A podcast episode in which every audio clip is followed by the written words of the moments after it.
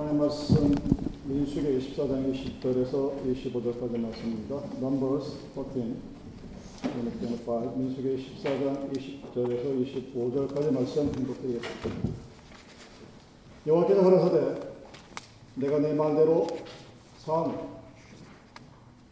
그러나 진실로 나의 산 것과 여호와의 영광이 온 세계에 충만할 것으로 맹세하노 나의 영광과 애국과 광야에서 행한 나의 이적을 보고도 이같이 열 번이나 나를 시험하고 내 목소리를 청종치 아니한 그 사람들 내가 그 조상들에게 맹세한 땅을 결단코 보지 못할 것이고 또 나를 멸시하는 사람 하나라 그것을 보지 못하리라. 아말렉과 가나안의 고책에 관하 너희는 내 돌이켜 홍해길로 광야로 돌아갈 지니라. 12월의 마지막 주입니다. 마지막이라는 의미는 또 새롭게 시작한다는 의미죠. 일주일 있으면 다시 또 2022년의 첫 주가 시작이 됩니다. 마지막이라는 단어와 새롭다는 단어는 서로 어울리지 않는 단어입니다. 근데 항상 같이 붙어 있습니다. 마지막에 새가 되고 새로운 것이 또 마지막에 됩니다. 아이러니. 그래서 인생이라는 것 정답이 없는 겁니다. 많은 사람들이 자신의 삶을 정의하거나 또는 자신의 삶을 평가할 때 뭔가를 기준을 해서 내 인생이 뭐 낙관을 못하거나 이렇게 얘기를 합니다. 그 이야기는 정답이 있다는 소리예요. 근데 사실 제 개인적인 견해로는 인생에 정답은 없습니다. 어떻게 사는 것이 옳은 것이고 어떻게 사는 것이 바른 것이고 어떻게 사는 것이 정말 최적의 삶인지 저는 모르겠어요. 그러나 인생의 정답은 없지만 하나님 앞에서 살아가는 정답은 있습니다. 하나님 앞에서 나는 여러분들은 어떻게 살아야 잘했다, 칭찬받을 것인가에 대한 답은 분명히 성경에 기록되어 있다는 사실입니다. 본문의 이스라엘 백성들이 애굽 땅에서 노예 생활을 합니다. slave life라는 거죠. 이 노예 생활이라는 것은 여러분들의 머릿속에 있는 관념적으로 또는 영화나 드라마 통해서 보는 것으로는 실감이 안 납니다. 체험해 보지 않고서는 노예라는 이 단어가 주는 노예의 삶, 노예적인 태도, slave 이건 정말 온전히 표현하기 어렵습니다. 그 사람의 삶은 자신의 의지가 없어. 누군가의 지시에 의해서 움직여야 합니다.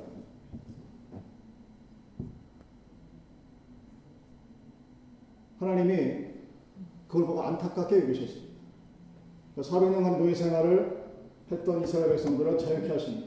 우리가 알고 있듯이 여기까지 제압으로 큰 기적, 이제 마지막으로는 홍해를 가르는 엄청난 기적을 통해서 이스라엘 백성들이 열 가지 기적을 체험했을 때도 감사했었지만 특히 마지막에 홍해 바다가 갈라지고 그 강바다가 다시는 걸어가고 자신의 목숨을 위협하던 애굽의 병사들이 그 물에 수장되는 것을 바라보고 구원이 무엇인가에 대한 아주 현실적인 기쁨을 표현합니다. 너무나 감격해서 온 민족이 단 한 사람도 예외 없이 하나님을 찬양했습니다. 죽음의 공포 이후에 구원이라는 세이브라는 하나님이 내 생명을 구원했다는 것이 어떤 의미인가가 너무나 명확하고 분명하게 그들의 머리에 각인이 되었습니다. 그런데 유감스러운 것은 본문이 기록한 것처럼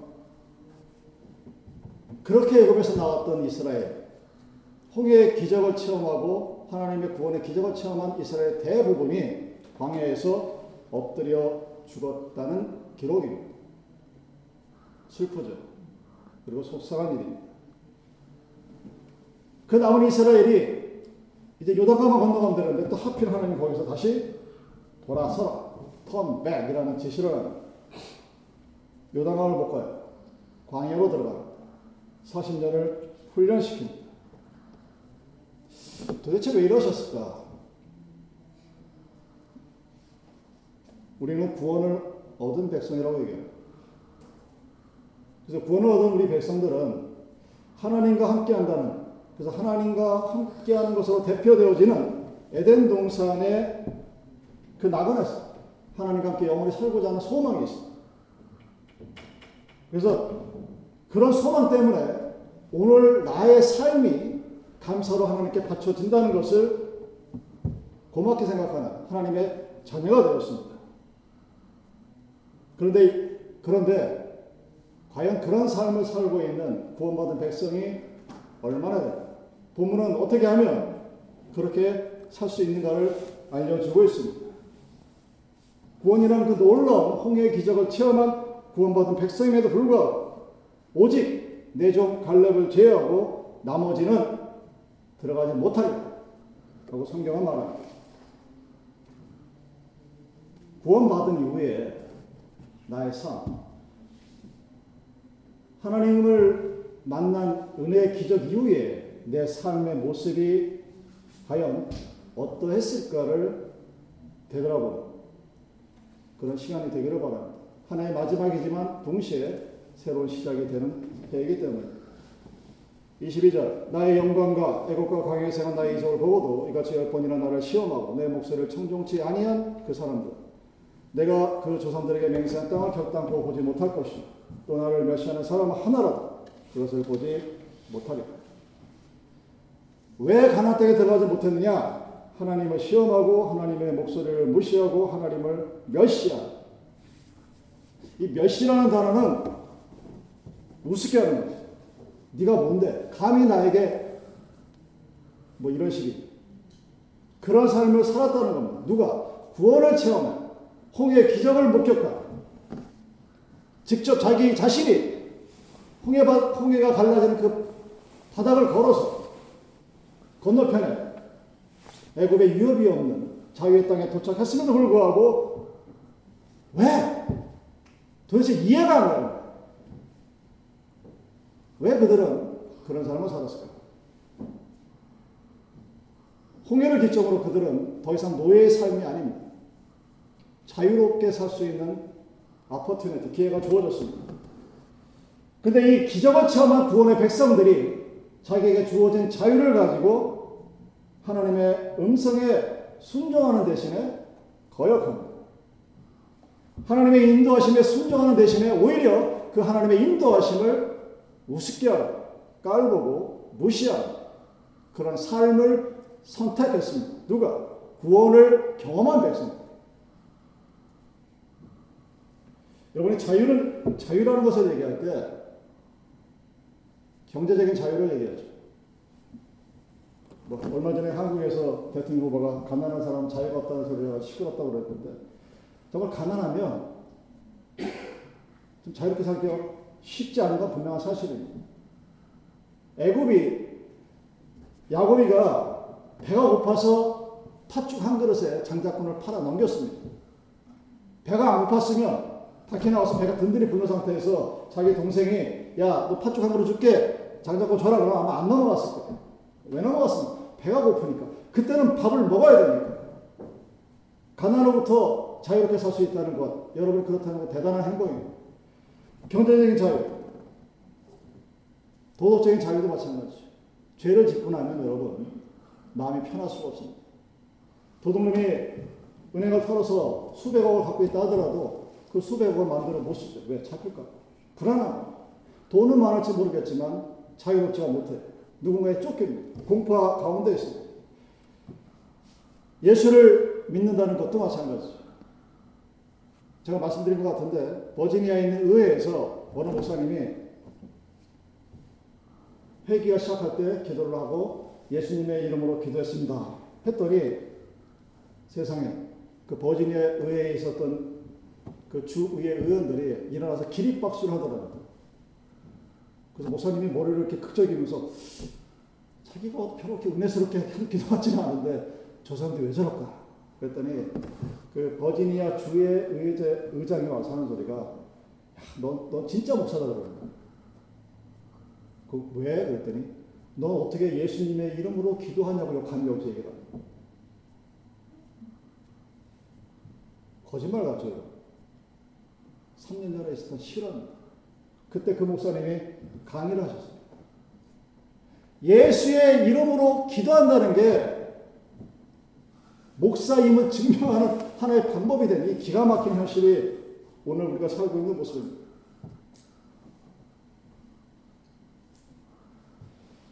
그럼 자유. 여러분 과연 여러분의 삶을 하나님 앞에서 자유롭게 살고 계십니까? 많은 사람들이 착각하는 것들이 있어요.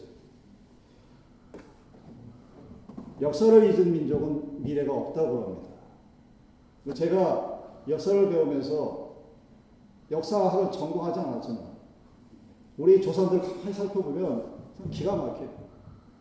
임진왜란 때 일본 놈들한테 두들겨 맞는 것도 모자라서 바로 조금 있다가 병자호란이 터져서 그때 놈들한테 뺏기죠. 그래서 자기 자녀들이 다 끌려갑니다. 끌려갔던 애들을 어떻게 해가지고 데리고 들어와요. 들어와서 그래서 환, 환, 환양료, 돌아온 여인들, 고향으로 돌아온 여인들하고 환양을 하는데 그거를 그게 환양년이 되버려요. 바람핀년이 되버려요. 창피한 것도 모르는 겁니다. 선비들이.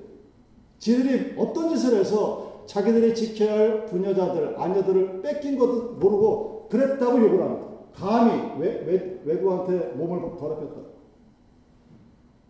한국 사회를 가르는 친일과 친미, 반미, 뭐 친족 상관없어. 외교라는 것은 어차피 자기 이해관계를 따지는 거니까. 친일을 할 수도 있고 친미할 수도 있고 친중할 수도 있고 뭐 할 수 있는데 중요한 건 뭐냐면 역사를 가르치면서 그때가 좋았더라 이렇게 가르치는 거예요. 제가 어렸을 때 우리 아버지한테 들었어요. 일제시대 때는 집이 이렇게 안 지어졌대요. 그러면서 하는 소리가 일제시대 집은 부러지지가 않는데 왜? 부정부패가 없어서.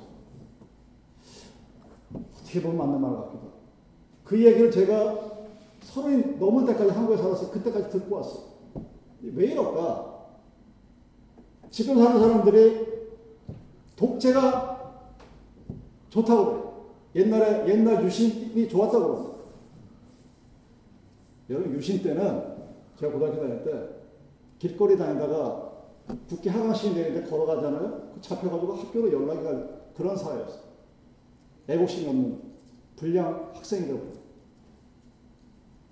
그러니까 지금이 싫다고 그때가 좋다는 겁니다. 그래서 우리나라가 다시 일본의 지배를 받는 나라가 되기를 여러분들 아마 원하지 않으실 거예요. 근데 그런 소리는 짓거립니다. 그때 일본 때문에 우리나라가 이렇게 잘 살았고. 우리나라만 그런 게 아니라 성경 속에 있는 이 이스라엘 백성도 그런 거예요. 아니 어떻게 홍해의 기적을 체험한 그 구원의 놀라운 자기가 본 세대가 generation이 지나간 것들을 당대에서 그 모습을 보고도 하나님을 우습게 할 수 있을까? 왜 그랬을까? 그들은 그렇게 노예 생활이 좋았나? 여러분에게 자유가 주어졌을 때 여러분들이 자유가 주어졌습니다. 그 자유를 가지고 여러분들은 어떤 삶을 살기를 원하십니까? 사도 바울이 갈라디아서 5장에서 우리에게 이렇게 가르칩니다. 그리스도께서 너희를 자유케 하셨으니 그러므로 굳세게 서서 다시는 종의 멍에를 매지 말라. 종의 멍에를 매지 마라. 다시는 예전에는 종의 멍에를 매고 살았다는 의미입니다. 그러나 그리스도가 너희를 자유케 하였으니 앞으로는 더 이상 anymore 종의 멍에를 메고 사는 삶을 살지 말라고 얘기합니다. 여러분 무슨 말일까요? 왜 이스라엘 백성의 구원의 기적을 체험한 당대의 백성들이 하나님을 무시하고 멸시하고 불순종하는 그래서 방해에 엎드려 죽는 그런 벌을 받을 수밖에 없었을까? 한마디로 얘기하라 그러면 원망입니다. 원망하는 거예요. 그러면 원망을 하게 되면 그 사람은 자유가 없습니다. 이스라엘 백성들이 애굽에서 나와서 왜 가나안 땅에 들어가지 못했느냐? 원망죄입니다. 그 원망은 1차적으로 하나님의 능력에 대한 불신입니다. 나에게 주어진 이 엄청난 자유가 오늘 내가 살아가는 이 하루가 하나님의 은혜요. 하나님의 본능이요. 하나님의 사랑이라고 하는 믿음이 없기에 오늘 내가 살아가는 무엇인가 내가 불편한 것들은 다 누구 탓이? 하나님 탓입니다. 조그만 어려움이 있어도 우리는 하나님께 삐딱하게 나갑니다. 대놓고 욕을 하는 게 아니에요. 무시해버려요. 성령의 음성이 분명히 들림에도 불구하고 양심의 가책이 들림에도 불구하고 이걸 시켜버려요. 여러분 본문은 대단한 능력을 체험한 열 번의 기적을 체험하고 흑연을 넘은 그 백성들이 능력을 보면서도 하나님을 옹호합니다. 다른 말로 불신앙이죠. 원망하는 것이 왜 문제냐? 원망하는 사람에게는 무책임한 사람이에요. 자신이 감당해야 될 것을 누군가에게 돌려버립니다. 내 잘못이 아니라는 겁니다. 오늘 내가 사는 이 삶의 내 모습이 나 때문이 아니라 누구 때문에? 하나님 때문에 또는 옆에 있는 사람 때문이라는 그런 얘기죠. 부부들이 살면서 부부싸움을 안 하는 게 이상한 부분입니다. 하는 게 정상이에요. 근데 부부싸움을 하다가 어느 남편이 계속 화를 내니까 묻습니다. 아내가. 아니, 당신은 왜 이렇게 화를 내요? 남편이 어떤 이유로 됐을 것 같습니다. 내가 총각 때는 사람이 좋았습니다. 너 만나고 나서 결혼하고 나서 너 때문에 내가 이렇게 사놨거든. 이거는 바꿔놓고 얘기해도 마찬가지. 여러분 이 사람이 말한 대답 잘 생각해 보십시오. 어떤 모습이 자기 의지가 없는 사람. 내가 오늘 이렇게 된 건 누구 탓? 네 탓. 난 원래 착한 사람이었는데 내가 와이프를 잘못 만나서 와이프 때문에 내가 이모가 이꼴이 됐다고 하면서 나는 자유가 아니라 누군가의 노예로 살아가는 사람이라는 것을 스스로 고백하는 겁니다. 남 탓을 하는 거죠. 왜 남 탓을 합니까? 그 사람한테 맞춰 살다가 보니까 내가 이렇게 됐다는 거예요. 원망한다는 의미는 내가 하나님께서 나에게 주신 자유 의지를 통하여 하나님께 올바로 나가는 것이 아니라 누군가의 삶을 맞춰주고 살다 보니까 이렇게 됐어요. 그래서 탓이 누구 탓이에요? excuse me가 아니라 excuse you가 되는 거예요. 신뢰하겠습니다 아니라 당신이 신뢰하세요. 그러면 내가 하나님 앞에 잘 살겠습니다. 이렇게 얘기하는 거예요. 근데 여러분 자유는 책임이 주어집니다. 노예는 주인이 시킨 대로 하면 되지만 자유인은 자기가 하나님을 찬양할 자유가 있어요. 또 하나님을 불순종한 그런 자유도 역시 주어지겠죠. 내게 주어진 책임을 남에게 전가하는 사람. 여러분 그렇게 살면 여러분의 삶 속에서 오늘 내가 어떤 일이 생겼을 때, 아, 누구 누군가 다른 사람을 탓을 하면 그게 여러분 노예성을 갖고 있는 인간입니다. 이스라엘 백성들이 광야 생활할 때 걸핏하면 무슨 소리 합니까? 모세를 죽이려고 되는 거죠. 조금만 죽이면 저 모세만 없애버리면 자기 삶이 편할 것 같습니다. 뭐 황금성아지 세우는 건 둘째 얘기고 애굽에서 나올 때 모세가 명령을 했, 하게 했겠죠. 근데 들은 사람은 누굽니까? 자기가 들은 겁니다. 더 이상 노예 생활이 지겨웠어. 힘들고 어렵고 먹는 거 맨날 똑같고. 근데 왔는데 와서 보니 여기도 만만치 않게 어려우니까 그 탓을 모세에게 돌리는 거예요. 네가 우리를 공동묘지로 끌고 왔느냐? 물도 안 주고 고기도 안 주고 부추도 안 주고 마늘도 안 주고 뭐 계속해서 complain만 합니다. 그리고 왜 우리를 죽이려고 합니까? 그래서 그 책임을 누구에게 돌립니다. 모세에게 돌립니다. 그리고 그 결과로 모세를 죽이려고 합니다. 그럴 때 하나님께서 분노하시죠. 모세를 죽이겠다고 덤벼드는 것은 하나님을 죽이겠다고 덤벼드는 것과 마찬가지이기 때문에 그들은 자기에게 주어진 홍해 이후의 구원의 삶이 아니라 깨끗이 청산해버려야 되는 노예의 삶의 과거의 모습으로 돌아가기를 원했던 것입니다. 사도 바울이 다시는 종의 맹해를 매지 말라고 했었음에도 불구하고 주어진 자유를 가지고 내가 차라리 광야에서 죽느니 차라리 애굽에 가서 노예 생활을 하겠다고 모세를 죽이려 합니다. 번번이 원망을. 자유가 뭔지도 모르고 하나님의 말씀에 불순종하는 것이 마치 뭔가 대단한 삶의 모습인 것처럼 하시는 분들도 참 많죠. 여러분, 자유가 얼마나 소중한 것을 여러분이 만약 지금 freedom? 뭔 소리인지 모르겠으면 여러분은 아직 뭘 모르는 거예요. 자유가 있다는 의미는 노예 삶을 살면서 세상에 물질이 좀 없다 하더라도 그 자유가 준다는 의미는 하나님이 나와 함께 한다는 의미. 노예 생활의 의미는 내 주인이 애굽 사람, 다른 말로 세상 사람들이 세상이 나의 주인일 때는 나는 내가 주인이 될 수가 없습니다.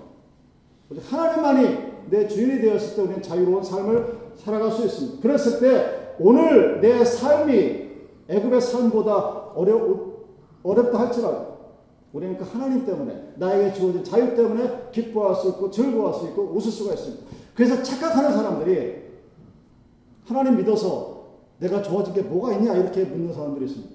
그 사람들 하나님을 안 믿는 사람들이 하나님을 믿으면 오늘 이 시간 나에게 주어진 세상적인 삶의 무게를 무게로 여기지가 않습니다. 예수님께서 말씀하셨죠. 네 멍에를 네가 지지 말라고 그랬어요. 노예를 살아가는 사람은 자기 짐을 자기가 지고 가는 사람이에요. 그래서 맨날 힘들어요. 사회생활도 힘들고 친구 생활도 힘들고 교회 생활도 힘들고 다 힘들어. 근데 그렇지 않은 사람들 자유인은 찬송할 수 있는 사람 자유인은 기뻐할 줄 아는 사람 과거에 되어졌던 모든 일들이 다 하나님의 은혜로 되어졌다고 감사합니다. 그리고 앞으로 어, 무슨 일이 일어날지 모르겠지만 미래의 삶 역시 과거에 나에게 하셨던 그 하나님의 약속 안에 있다고 오늘 믿고 살아갑니다. 그래서 소망이 있습니다. 내가 오늘 나의 삶이 세상에 같이 안으로 갔을 때 어떤 기준에 있을지 모른다 할지라도 그거는 아예 고려해서 들어가지 않습니다. 과거에 감사해. 오늘은 기뻐. 미래는 소망을 가지고 살아갑니다. 그것이 구원받은 자가 하나님과 함께 살아가는 자유로운 삶의 모습입니다. 그래서 믿음의 삶을 살아갈 수 있는 겁니다. 그래서 세상이 아무리 힘들어도 하나님의 명령에 불순종하지 않습니다. 오늘 어떤 고난 속에 있어도 아 이것은 하나님이 나를 구원하기 위한 하나의 시나리오로 받아들입니다. 하나님의 구원의 경륜이고 그 구원의 하나의 경륜 속에 내가 있음을 감사하고 겸손하게 인나하며 하나님께서 순종할 그날까지 감사하며 기뻐하며 순종하고 기다릴 수 있는 사람이 바로 자유롭게 살아가는 사람입니다. 그랬을 때 그 사람들만이 가나안 땅에 들어가는 복을 허락하시겠다고 기록해 놓으신 것입니다. 여러분 스스로에게 물어보십시오. 여러분 자유로운 삶을 살아가십니까? 아니면 누군가의 뭔가에 매여서 살아가십니까? 자유로 원한다면 여러분들은 어떤 자유를 원하십니까? 여러분 믿는다고 얘기하는 신앙, 그 페이스에 동기가 참 많아요. 대부분의 사람들은 하나님이 무서워서 믿는 사람도 꽤 있습니다. 하나님의 진노가 무서워서 하나님을 따르는 사람 또는 그 반대로 하나님을 통해서 복을 얻겠다는 뭐 기복신앙 그 나쁜 것도 아닌데 그것만 가지고 살아가는 사람도 있습니다. 근데 중요한 것은 그 두 사람 다 자유인은 아니에요. 하나님이 나를 해코지 할까? 하나님이 나에게 복을 주시냐? 내가 한번 생각해 볼게.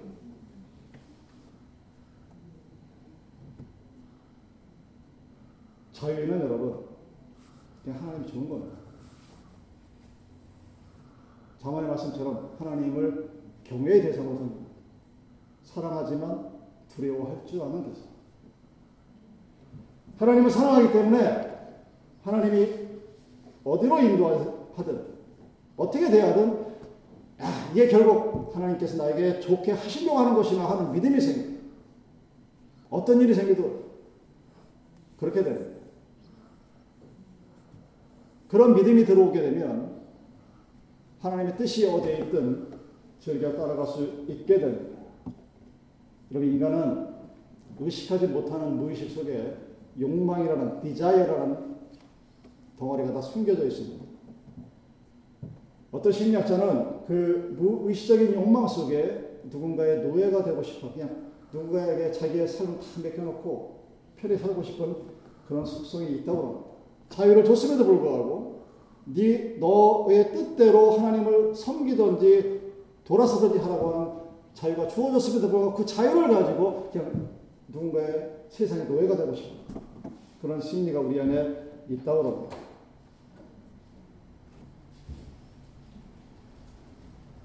그 노예가 될 거면 하나님 안 하나님 품 안에서 내 자유를 하나님 앞에 맡기는 그런 노예가 된다면 그것은 정말 거룩한 자유인의 모습일 것입니다. 여러분,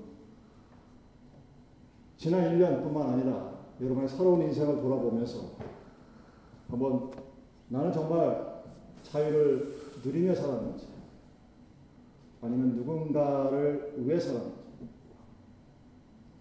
제가 항상 여러분께 말씀드리지만 여러분의 인생을 누군가를 위해서 산다고 착각하지 마십시오. 인생은 내가 누군가를 위해서 100% 희생하고 100% 봉사하고 100% 헌신하는 그런 게 인생이 아닌 사람 인자는 기본적으로 사람 두 사람이 서로 기대는 거죠. 그게 사람 인자의 상형화된 동양인의 철학입니다. 두 마디를 기억하십시오. Not for, but with. 우리는 누군가를 위해서 사는 사람이 아닙니다. 함께 살아가는. 여러분들이 하나님을 위해서 내가 모든 것을 다 바치겠다. 뭐 좋긴 한데 그러고 살다 보면 어느 순간 터져나가. 하나님과 함께 살아가. 여러분 자식을 위해서 내 생각 다 바치겠다고요? 그 자식도 별로 안 좋아해요. 자식과 함께 거예요. 내 남편을 위해서 내 모든 것을 다 불사르겠다고 그러지 마세요. 남편과 함께. Not for but with. 자유인은 하나님 앞에서 내종 갈래과 같은 이벨루에이션 평가를 받으면 됩니다. 오직 내종 갈래로 그 마음이 그들과 달라서 나를 온전히 쫓았으니 그의 갔던 땅으로 내가 그를 인도하여 드리니 그 자손이 그 땅을 차지하리라.